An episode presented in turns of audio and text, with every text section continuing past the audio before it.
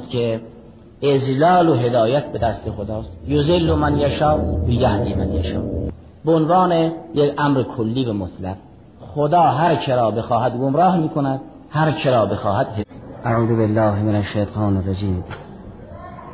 بسم الله الرحمن الرحیم. الحمد لله الذي جعلنا من المتمسكين بولاية مولانا علي بن أبي طالب أمير المؤمنين وأبنائه المعصومين عليهم الصلاة وعليهم السلام.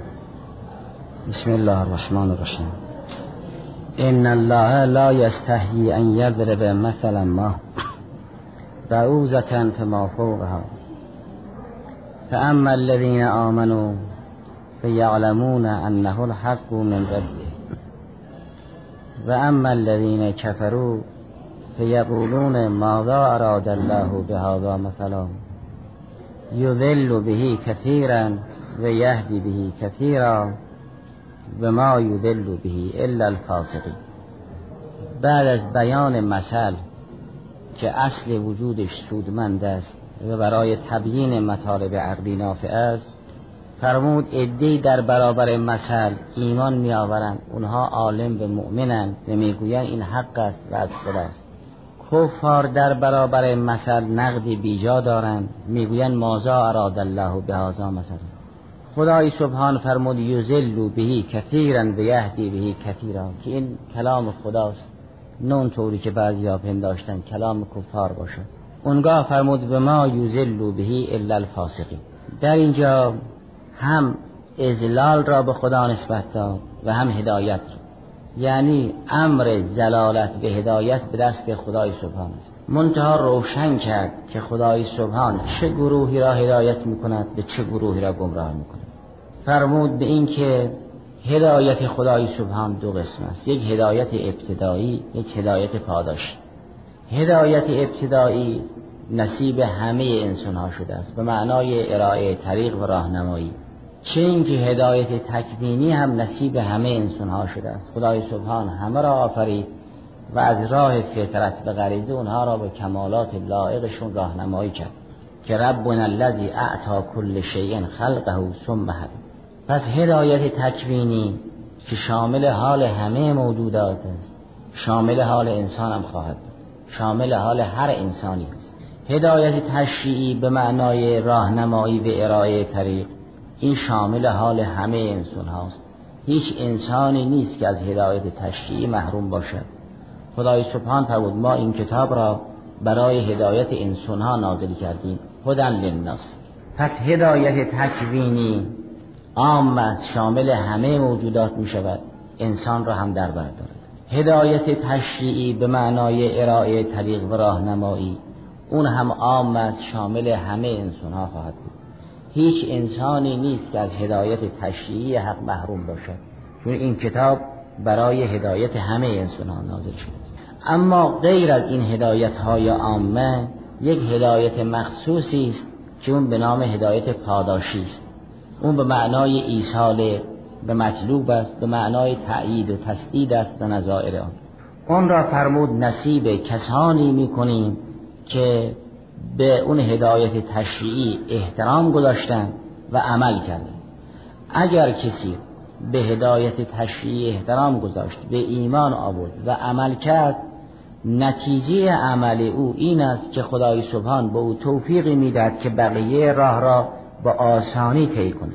این همان است که فرمود اما من اعتا تقا و صدق بالحسنا فسن یسره لیلیسر ما او را برای انجام کار خیر برای خصلت یسرا تیسیر می‌کنیم. یعنی او وقتی کارهای خیر را می‌خواد انجام بدهد با آسانی انجام می‌دهد. او اگر بخواهد یک انسان عفیف باشد خیلی با آسانی رعایت افت می‌کنه برای او سخت نیست. او اگر بخواهد یک انسان امین باشد خیلی با آسانی امانت رو حفظ می‌کنه برای او امین بودن سخت نیست. این پاداشی است که خدای سبحان به یک انسانی می‌داد که راه را طی کرده است. فرمود اما من اعطا و تقا و صدق بالحسنا فسن یسره لیسرا این همون هدایت پاداشی است. یعنی او کارهای خیر را خیلی به آسانی انجام می‌دهد. اینطور نیست که نماز شب خوندن برای او سخت باشه. همونطوری که نماز صبح می‌خونه نماز شب می‌خونه راست گفتن برای او سخت نیست. خیلی با آسانی راست می‌گوید. غیبت نکردن برای او آسان است. با آسانی مواظب زبان خودش است. اینها هدایت های پاداشی است. در قبال بحث های هدایت مسئله است به نام زلالت. زلالت تکوینی ابتداعا به خدای سبحان استناد ندارد اصلا. زلالت تشریعی اصلا به خدای سبحان استناد ندارد. زلالت تشریعی یعنی قانونهای بد وضع کردن. قانونهای باطل جعل کردن. تشریع یعنی قانون گذاری ازلال تشریعی یعنی یک سلسله قوانین ناحق وضع کردن و مردم را به قوانین ناحق وادار کردن. این را میگن ازلال تشریعی. یک همچه ازلالی اصلا به خدا استناد ندارد. نه بدعا و نه به عنوان کیفر ازلال تشریعی نه ابتدایی است و نه مجازاتی. نه ابتداعا خدای سبحان کسی را با قانونگذاری بد به بیراه رفتن وامی دارد نه به عنوان کیفر و پاداش قانون بد جعل می کند ازلال تشریعی نه ابتداعی به خدایش منصوب است نه به عنوان کیفری. اما ازلال تکوینی ازلال تکوینی یعنی توفیق ندادن شخص را به حال خود رها کردن نورانیت را به او ندادن و مانند آن. وسایل خیر برای او فراهم نکردن. این ازلال تکوینی است. این ازلال تکوینی ابتداعا به خدای سبحان استناد ندارد. یعنی یک ازلال ابتدایی داشته باشیم که مال خدا باشد این چنین نیست. که خدا ابتداعا کسی رو گمراه کند. زیرا این با اون هدایت عامی تکوینی که خود فرمود سازگار نیست. زیرا فرمود اعطا کل شیء خلقه ثم هدا مضافن به اینکه ازلال تکوینی با تشریع اصلا سازگار نیست که خدای سبحان کسی را گمراه کند بعد بر او قانون وضع کند. پس ازلال تکوینی به عنوان ازلال ابتدایی اصلا به خدای سبحان استناد نداره اما ازلال تکوینی به عنوان کیفر و پاداش این چرا به خدا منصوب است؟ و اون در وقتی است که انسان با داشتن حجت وحی و عقل کتاب خدا را پشت سر بگذارد. به بیراه برود خدای سبحان چندین بار نوبت توبه و انابه را برای او مقرر کرده است. او باز نگشت به اهل توبه و انابه نبود. از اون به بعد خدای سبحان او را به حال خودش رها می کند این می شود ازلال تکوینی به عنوان کیفر و پاداش. این معارف را قرآن کریم در بخش های گوناگون بیان کرد. در یک قسمت از قرآن خدای سبحان فرمود که ازلال و هدایت به دست خداست. یزل من یشا و یهدی من یشا به عنوان یک امر کلی به مطلق خدا هر کرا بخواهد گمراه می‌کند هر کرا بخواهد هدایت. این یک بخش از آیات. بخش دیگر از آیات فرمود هدن للناس و مانند فرمود این قرآن هدایت جهانیان است. هدایت و رحمت عالمین است. معلوم می شود این هدایت تشریعی طبق مشیعت الهی ترازیر است. یعنی خدای سبحان خواست که با هدایت تشریعی همه انسان ها را راهنمایی کند. این هم بخش دیگر است. ازلال ابتدایی به این معناست که خدای سبحان راه را برای یک شخص ببنده یا او را بیراه راهنمایی کند. ازلال ابتدایی به عنوان تشریع معناش این است که قانون ناسواب وضع کند یا نه اون هوش و گرایشی که به سمت حق دعوت و جذب می کند اون را ندهد. عقلا و نقلا این دو قسم به صفات سلبیه خدای سبحان است.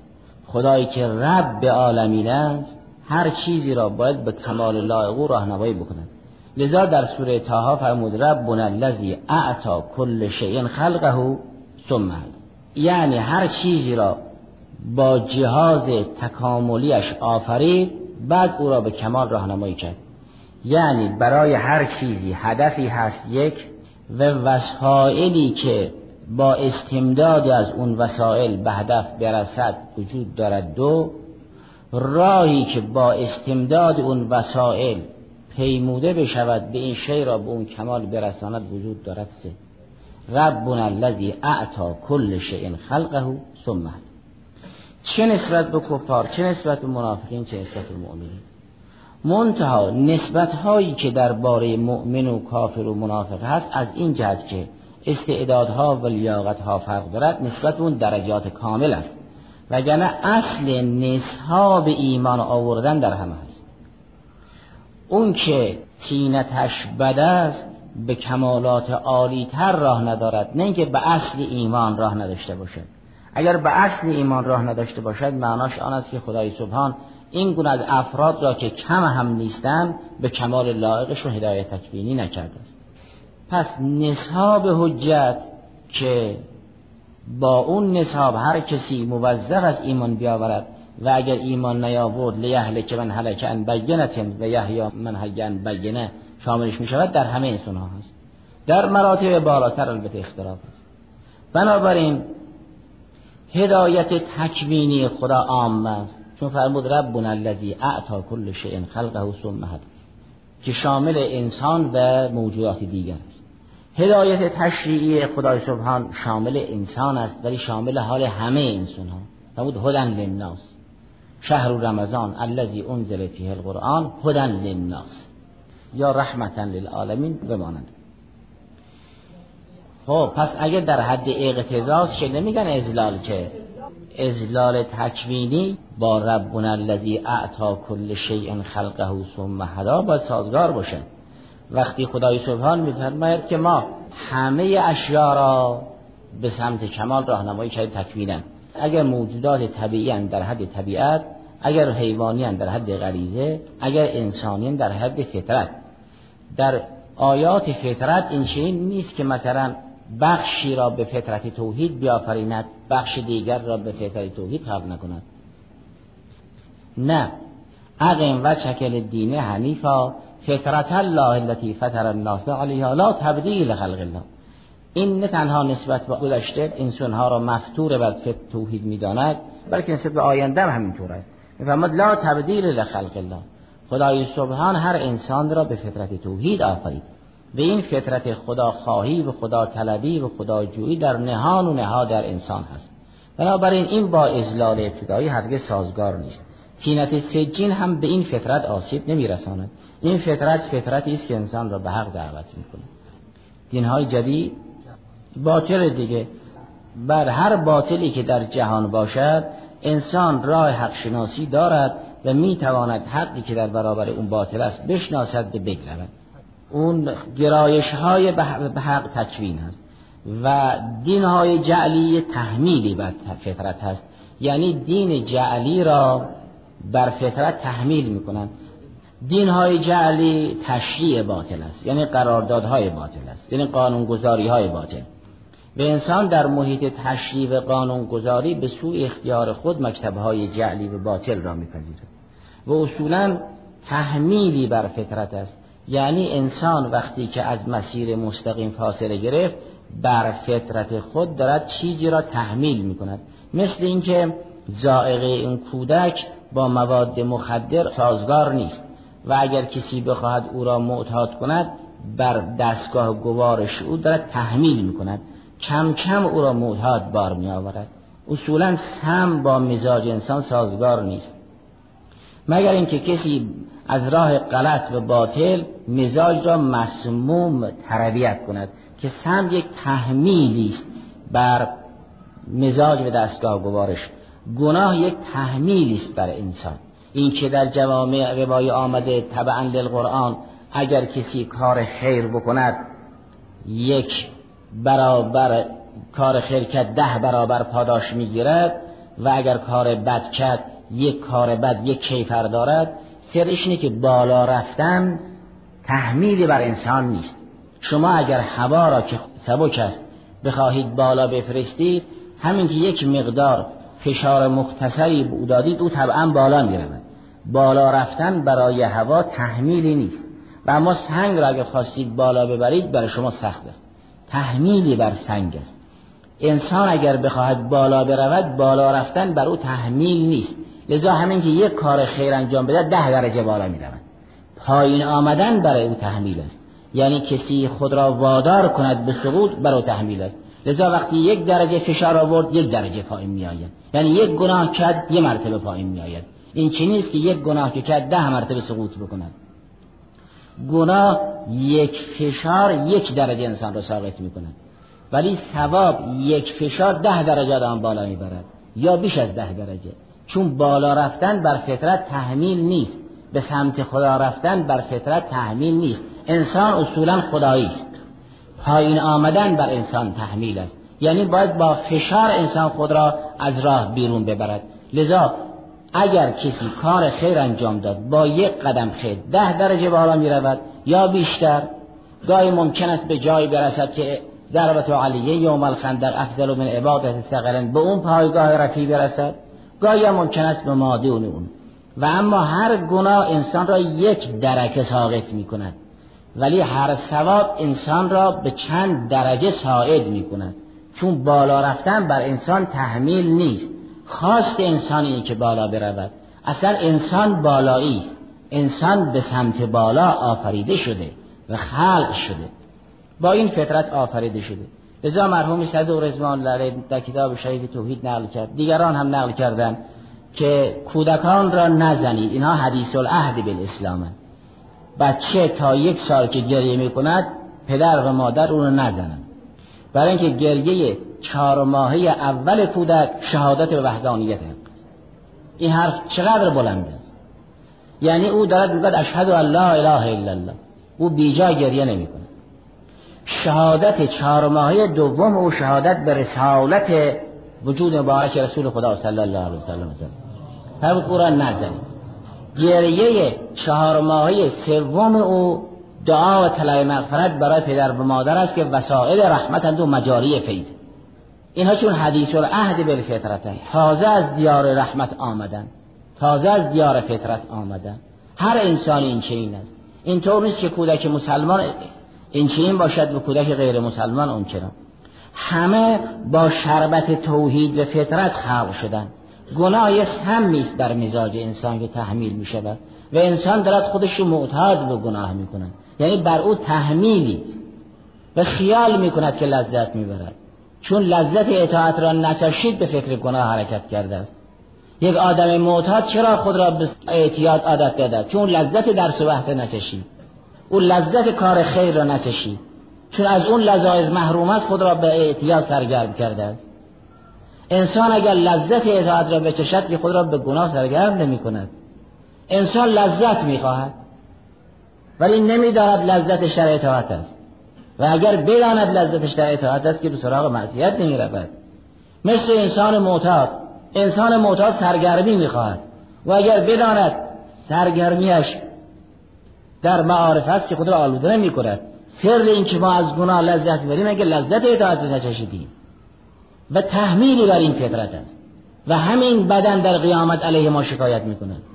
و اگر به او بگوییم لما شهدتم علینا؟ قالوا انتقنا الله الذي انتق كل شيء. این امانت های الهی است. و این ودایع الهی را ما داریم بیجا مصرف می‌کنیم. این چنین است. اینطور نیست که گناه به میل انسان باشد. یا انسان به گناه مائل باشد.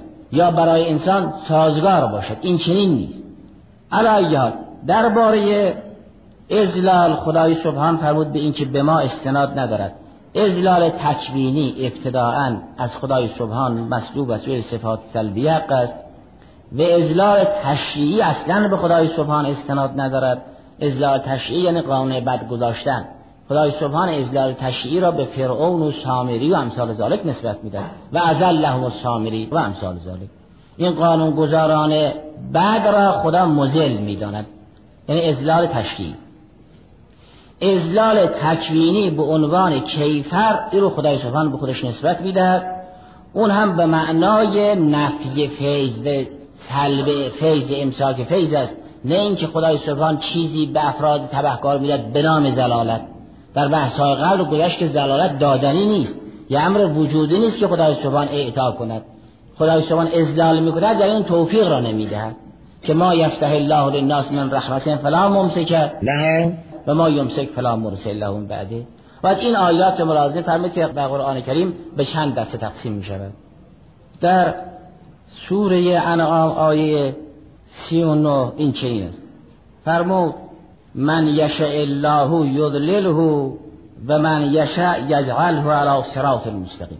هر کرا خدا بخواهد گمراه می‌کند هر کرا خدا بخواهد هدایت می‌کند این اصل کلی.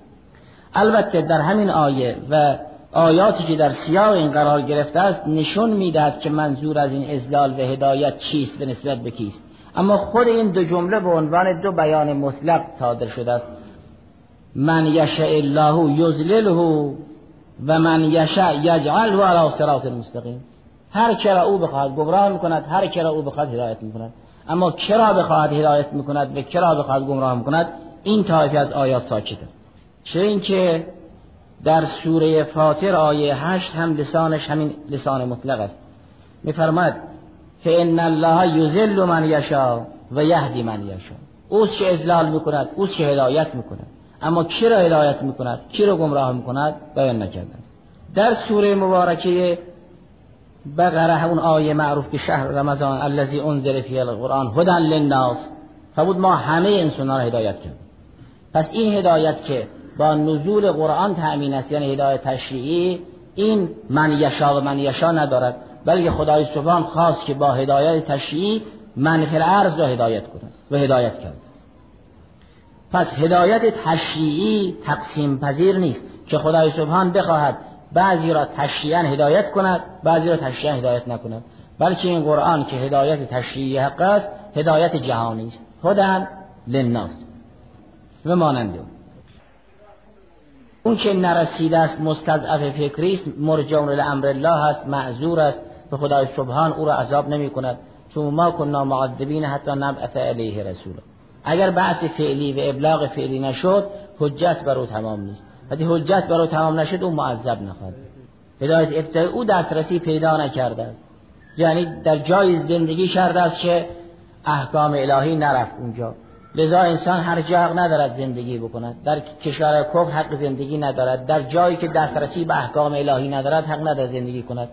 گفتن اگر شما خواستید مسافرت کنید جایی بروید اول سوال کنید یک روحانی یک عالم هست در اونجا که احکام الهی را دو یاد بگیرید یا نه. و اگر خواستید جایی سفر کنید بالاخره به فکر معارف دینیتون هم باشید. اینها هم گفتم. پس این تقسیمی که فرمود هر کرا بخواهد هدایت می‌کند و هر کرا بخواهد گمراه می‌کند ناظر به هدایت تشریعی نیست. چون درباره هدایت تشریعی فرمود خدای سبحان همگان را هدایت کرد. میماند درباره بیان این من یشا. این من یشا کیه؟ این که خدا فرمود هر چرا خدا بخواهد گمراه می‌کند هر چرا بخواهد هدایت می‌کند اونا کیه؟ خدا چرا می‌خواد هدایت کند و چرا می‌خواد گمراه کند؟ یک اصل کلی را هم در سوره توبه آیه 115 بیان کرد که سنت الهی را روشن می‌کند.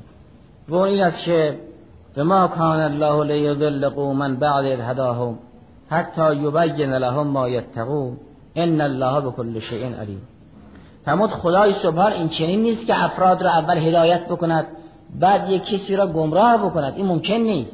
این سنت خدا نیست. که خدا یک کسی را هدایت بکند راهنمایی بکند بعد گمراه بکند. این چنین نیست. آری اول هدایت می‌کند یعنی وحی میفرستد عقل اعطا می‌کند حجت رو تمام می‌کند. بعد از اینکه نصاب حجت تمام شد و او بیراه رفت. اونگاه ممکن است او را به حال خودش رها کند. پس و ما کان الله لیزل قوما بعد اذ هداهم حتی یبین لهم ما یتقون. ان الله بكل شیء علیم. ممکن نیست خدای سبحان کسی را هدایت نکند که بشه ازدال ابتدایی. یا بعد از هدایت او را گمراه بکند که باز بشه ازلال بدون پاداش ازلال غیر کیفری. این چنین نیست. همون سنت خدای نیست که کسی را هدایت بکند بعد دوباره گمراهش بکنه. بلکه سنت خدا این است که اول هدایت می‌کنه. بعد همه عوامل تقوای او را به او تفهیم می‌کند. اگر او با داشتن همه این علل و عوامل تقوا بیراه رفته بعد رو ممکنه رها کند و ما کان الله لیضل قوما بعد هداهم حتی یبین لهم ما یتقون. ان الله بكل شیء علیم. علت را از خود انسان ها باید سوال کرد چون تسالون یوم ازین عن النعیم. از انسان سوال می‌کنن که چرا گمراه شدی؟ برای همه علل و عوامل بود. اگر بگوید محیط افراد فراوانی در همین محیط زندگی کردن رو براه بودن. اگه مسئله خانواده است در همون خانواده افراد خوبی براه افتادن و مانند بالاخره به معرفت کسب بکند دیگه. در سوره جاسیه این معنا رو یه قدری بازتر کرد که مقصد نزدیکتر می‌شوید فرمود ما اگر یک کسی رو گمراه می‌کنیم این چیزی نیست که قبل از قیام حجت او رو گمراه بکنیم. نه بعد از تمام شدن برهان و حجت او رو گمراه می‌کنیم. آیه 23 سوره جاسیه این است که افرعیت من اتخذ الهه هوا و اذله الله علی علم و ختم علی سمعه و قلبه و جعل علی بصره غشاوه فمن یهدیه من بعد الله افلا تذکرون.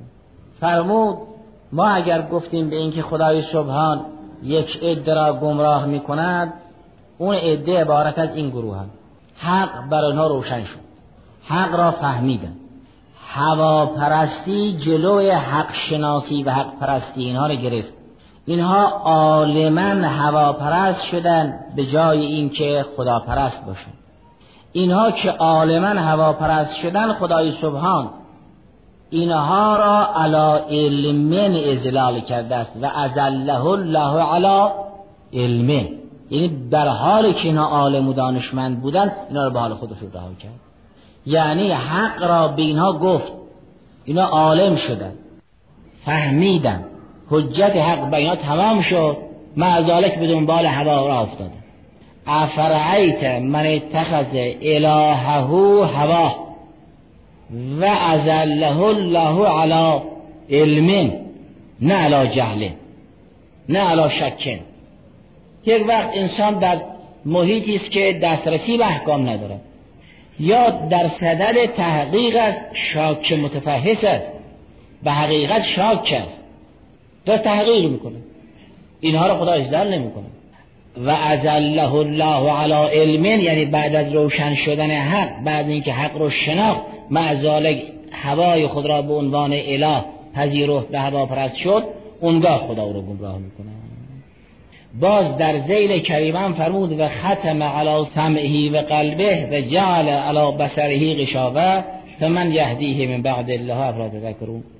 این ختمه همونطوری که در اوایل سوره مبارک بحثش مبسوطن گذشت که فرمود ختم الله علی قلوبهم و علی سمعهم و علی ابصارهم غشاوه خط یعنی مهر کردن. انسان اون نامه ای را مهر می‌کند که دیگر جا برای نوشتن نباشه. یعنی وقتی که همه حرفا تموم شد اون وقت امضا می‌کند. و اگر وسط کتابت را کسی امضا نمی‌کند که. اگر یک صفحه انسان بخواهد چند سطر مطلب بنویسد. هنوز بعضی از مطالب مونده است. اونجا که امضا نمی کند که. اگر صفحه پر شد هر چه می‌خواست بنویسه نوشت. دیگر جا برای نوشتن مطلب جدید نیست اون زیلش رو مهر می‌کنه خدای سبحان میفرماد ما این صفحه نفس را این صحیفه نورانی دل را بینا دادیم. کاتبین ما فرشتگان ما می‌خواستن درش املا کنن چیز بنویسن او نگذاشت. خودش دست به قلم شد و به شیاطین قلم داد و صفحه نفس او رو سیاه کردن هر روز نوشتن هر لیل نوشتن هر نهار نوشتن هر لحظه نوشتن. تا اینکه تمام صحیفه نورانی فطرت و قلب را گناه پر کرد. تا این پایان دل آمد گناه دیگر جا برای توبه هم نیست. یک سطر خالی نگذاشتن که باید توبه کنن. جای توبه هم بستن. جای بازگشت هم بستن. این صفحه را ما دیگه مهر می‌کنیم. لذا هر چه شما نصیحت کنید در اون اثر نداره. حرف در کدام قلب اثر داره؟ قلبی که بالاخره جای باز داشته باشه. اگر همه صحیفه نفس را شیاطین و گناهان و های باطل پر کرد و بعد امضا شد در زیرش و جا برای نفوذ نیست. لذا هم خدای سبحان میفرماد میگه سواء علیهم اندرتم ام لم تنذرهم لا یؤمنون. هم خودشون به پیغمبر سری هم میگن بگه سلام علینا اذعبت ام لم تکن من چه بگی چه نگی برای ما بی‌تفاوته. این حرف کیه؟ این حرف کسی که تمام صحیفه نورانی قلب او پر شد از گناه. لذا هم در سوره بقره هم در سوره جاسیه هم در سایر سور می‌فهمد وقتی که جا برای نفوذ توبه و نصیحت نباشد وقتی به اون پایان برسد ما دیگه مهر می‌کنیم. اگر فرمود ما یک کسی رو گمراه می‌کنیم فرمود ما کسی را به حال خودش رها می‌کنیم که این امانت الهی را که صحیفه نورانی قلب بود این همش سیاه کرد. جا برای این نیست که یک نصیحتی رو اثر کند که برگردد که. جای توبه هم پر کرده. این گناه افراد را خدا گمراه می‌کند. و ازله الله علی علم یعنی بعد از اینکه کان عالما و محققا اونگاه خدای سبحان او رو گمراه می‌کند وگرنه جاهل را خدا اصلاح نمی کند که. راه بازگشتو همیشه باز است. در موارد گوناگون همون طوری که مشیت خود را تشریح کرد. همون این که من می‌گویم هر کرا بخواهم هدایت می‌کنم هر کرا بخواهم گمراه می‌کنم. راجع به ازلال معلوم شد که کی رو می‌خوام گمراه کنم راجع به هدایت هم مشیتش روشن کرد. فرمود گرچه من گفتم هر کرا بخواهم هدایت می‌کنم اما می‌دونید چرا من هدایت می‌کنم؟ این رو در سوره رد بیان کرد. آیه 27 سوره رد فرمود قل ان الله یذل من یشا و یهدی الیه من انابه. یعنی اگر در یک بخش قرآن فرمود هر کرا خدا بخواهد گمراه می‌کند و هر کرا خدا بخواهد هدایت می‌کند. و بعد روشن کرد که ازلال ابتدایی به خدا استناد ندارد و ازلال کیفری درباره کسانی است که حق برشون روشن شد معذالک راه هوا و باطل را گرفتن که یوزل من یشا این گروه هم درباره یهدی من یشا مشخص کرد. بود این که ما میگم یهدی من یشا می‌دونید من یشا کیه؟ این چه نیست که خدای سبحان گذاف و گتر معاذ الله کسی را به عنوان پاداش هدایت بدهد؟ هدایت عامه که خوب بودن للناس اما هدایت پاداشی خدا مال کسی که اهل انابه باشد. یهدی الیه من انابه. این انابه که از باب افعال هست انابه که از باب افعال هست. سلاسی مجردش یا نابه ینوبوست یا نابه ینیبو اگر اجرف وابی بود منیب یعنی کسی که چندین بار نوبت گرفت. در صف ایستاد هی نوبت گرفت. چند بار نوبتن بعد نوبتن به خدا مراجعه کرد. بالاخره چند بار نوبت گرفت و مراجعه کرد و پاداش دریافت کرد. اینو میگن منیب.